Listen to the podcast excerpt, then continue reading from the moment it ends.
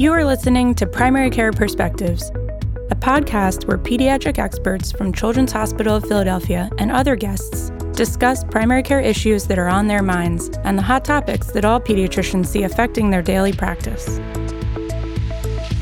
This podcast is for general informational and educational purposes only and is not to be considered as medical advice for any particular patient. Clinicians must rely on their own informed clinical judgment in making recommendations to their patients. Hi, I'm Dr. Katie Lockwood, a primary care pediatrician at Children's Hospital of Philadelphia, and today I'm talking about vaccine hesitancy. Joining me is Dr. Angela Shen, who's a visiting scientist in the Vaccine Education Center at CHOP, an adjunct associate professor at the Perelman School of Medicine, and senior fellow of the Leonard Davis Institute at the University of Pennsylvania, as well as a retired captain in the U.S. Public Health Service.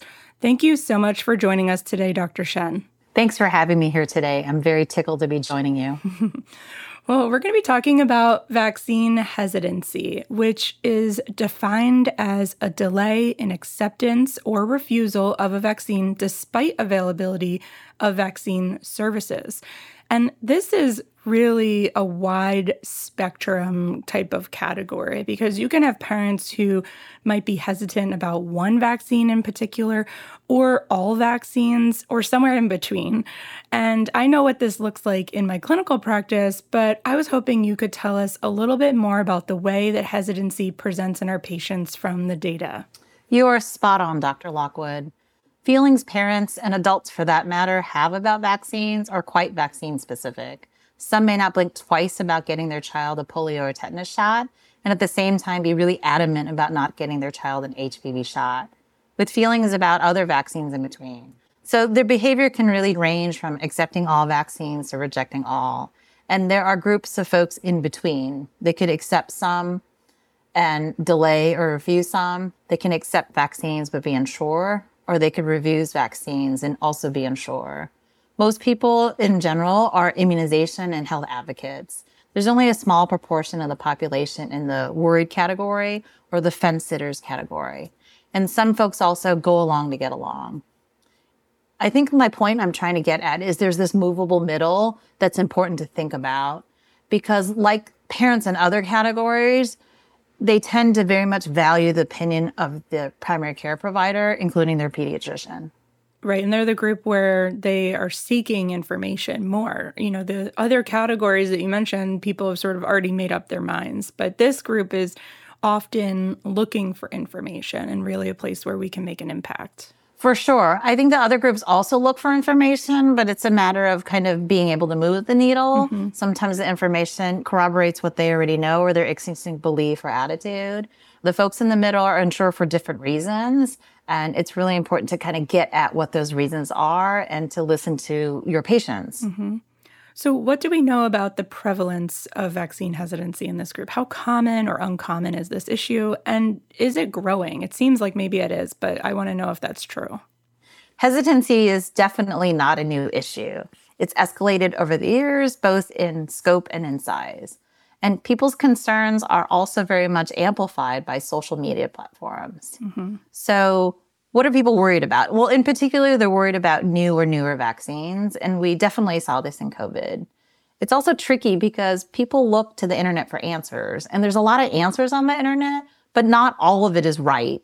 And having contradictory information floating around just compounds the problem. So people go to their trusted sources to adjudicate information. In a study I led last year at CHOP on attitudes and beliefs about routine vaccines, including COVID, people told us they were really overwhelmed by the volume of information they needed to sift through for answers to their questions. Mm. They sought the advice of their trusted sources, which the pediatrician is one of them, and what they told us is that, you know, they looked to their pediatrician to help them referee all this information that they were finding and to help them make sense of it all for their particular, you know, medical context. This was particularly true for adults who have varying complex conditions and comorbidities, and particularly true for children or parents and families of children with unique situations. There's also other reasons for hesitancy that extend beyond a person's knowledge about vaccines or their perceived risks of disease or benefits. There are group factors like social norms or the strength of your provider recommendation mm-hmm. and contextual factors like we've seen a lot in in society like political polarization or social and historical influences. Mm-hmm. And we know that some disparities exist in vaccination rates and hesitancy in certain racial and ethnic groups. I want to remind listeners that last year in episode 131, Dr. Natasha Easter talked to us about approaching vaccine hesitancy with Black families.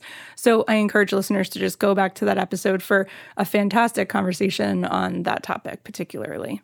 That's a great comment. I did listen to the podcast and she did a great job. We learned a lot about narrowing that gap in particular amongst certain racial and ethnic groups. And it's not just about a trusted message, but how a message is delivered and by whom. Mm-hmm. Who are trusted messengers in these communities that have low vaccination rates, which are often vulnerable communities. Mm-hmm. Now, you mentioned the COVID pandemic. So, what are some of the lessons that we learned during the pandemic about vaccine hesitancy? We learned a lot from the pandemic response. We learned that we have to make it easy and bring vaccines to the people. COVID 19 was essentially an adult vaccination program, and it was also an unprecedented feat to get so many people vaccinated, not just in the US, but globally and in record time. While we didn't hit our national or global targets, it was still a historic undertaking what made it really successful were a couple of things. And one key thing was local efforts, outreach into local communities using very tailored strategies, particularly for communities of color, which are often the areas of greatest need. So, for example, public health used data to optimize where mobile vaccination clinics should go and local patterns and data about those who are under or unvaccinated. Mm. This was a really key strategy. It was a successful one. They also had trusted messengers like stewards of the community, church leaders, community based organizations that have been embedded in neighborhoods for years and even decades. And I think the key thing that we learned in the pandemic is that public health is not just local, it's very hyper local. Mm-hmm. You've touched on this already, but trust and confidence in vaccines and vaccine delivery is important. But how do we as healthcare providers help build that trust? Listening to patients is key, hearing their concerns and getting at the root of their hesitancy. For decades, the strategy was to provide vaccine data, assuming that this would fill a gap and parents would go, oh, let, us vaccinate now. Mm-hmm. Providers should share evidence, the evidence base, and present a strong recommendation. And sometimes this is enough and sometimes it's not. Oftentimes, hesitant families have other concerns. Maybe they've had a bad experience with healthcare system or a particular provider that's influenced their views or their attitudes. So, listening empathetically to parents and patients and addressing their specific concerns can go a really long way. Mm-hmm. I agree. It's really important that we listen to our particular patients' concerns and address them at an individual level like that. Another driver of vaccine hesitancy though, is complacency. And I have hesitant parents tell me often that they don't think a vaccine is needed for a particular disease. This comes up with HPV, for example, where most parents say, well, not my kid. And I'm wondering, what are some of the strategies that we should use to overcome this type of hesitancy? Great question. I get this often as well. I recommend, as you said, providers listen to parents to get at the root of their concerns and tailor their conversation to their specific patient's context. Their child may have a complex medical condition, like we talked about before, or maybe be new to CHOP system or to a new provider. And sometimes it's about the awareness of the disease risk, since a lot of vaccine preventable diseases aren't visible to the public anymore. Mm-hmm. You know, vaccination's done a, a wicked good job of dramatically reducing the prevalence of diseases like polio and measles, and we're essentially suffering from the product of our own success. Other times, parents have a question. My husband is an immunologist, and this is a relatively appropriate story. We got a letter from our insurance company years ago when our oldest daughter was on the cusp of turning age nine. He came downstairs and he was totally frazzled. So I thought we lost our insurance coverage or something really big, really traumatic. Well, it was traumatic for him to think about vaccinating his little girl for HPV. He handed me this letter from our insurance company. He said, I, I, I, I can't do this. You do this. I'll take care of the other shots, but I can't do this. Oh. And of course, we vaccinated her probably around age 10 or 11. I don't remember. But it was really off putting to him, like many families, I'm sure, to think about HPV at age nine for their mm-hmm. daughter or their son for that matter. Mm-hmm. Yeah, I think that it is helpful to frame for families what we as clinicians know about these diseases. Because as you said, it might not be something that they're thinking about or that they think isn't really a threat for their child, isn't around maybe anymore. Maybe they haven't seen that disease. I recently wrote an opinion piece in the Philadelphia Inquirer about vaccinations, and I talk about chickenpox as an example of that because many of the parents of my patients grew up in a time when they weren't able to be vaccinated and may have had the disease themselves and thought it wasn't that bad. And so they think, well, why is this vaccine necessary? And why would I need to vaccinate my kid for something that's not really a threat? And, you know, I went through it and it was fine. And I always try to give them the perspective that, well, that was your story, that there are many other children who do have more severe complications of the disease, and that there are many reasons why we vaccinate for conditions like chickenpox and the benefits of that. Because sometimes when you have distance from a disease, you kind of forget a little bit about why a vaccine might be helpful for that and why those vaccines are so important. That's really great to broadly share those experiences with parents and adults and kind of remind them how things were as my kids would have said back in the day. That's funny. Well, how much of the solution to increasing vaccine uptake is about provider level interventions versus community or systems level changes? Providers are instrumental in the vaccine conversation. The provider recommendation is a key predictor of vaccination as an outcome. So, talking to your patients and bringing up the conversation is really important. My research group at the Vaccine Education Center at CHOP took a look at 10 years of electronic health record EHR data from CHOP patients. And we found that for patients who refused vaccination, repeated offerings were really central to increasing their acceptance. Mm. I think this is because there were more chances to talk about their specific concerns. It also gives parents time to think about their decisions. We found a number of other interesting things in our data set that parents who were flat out refusing vaccines removed or relinquished this refusal around age four and a half. The average duration of their refusal was a bit over two years. And we found some parents who refused vaccines, but they got their child vaccinated anyway.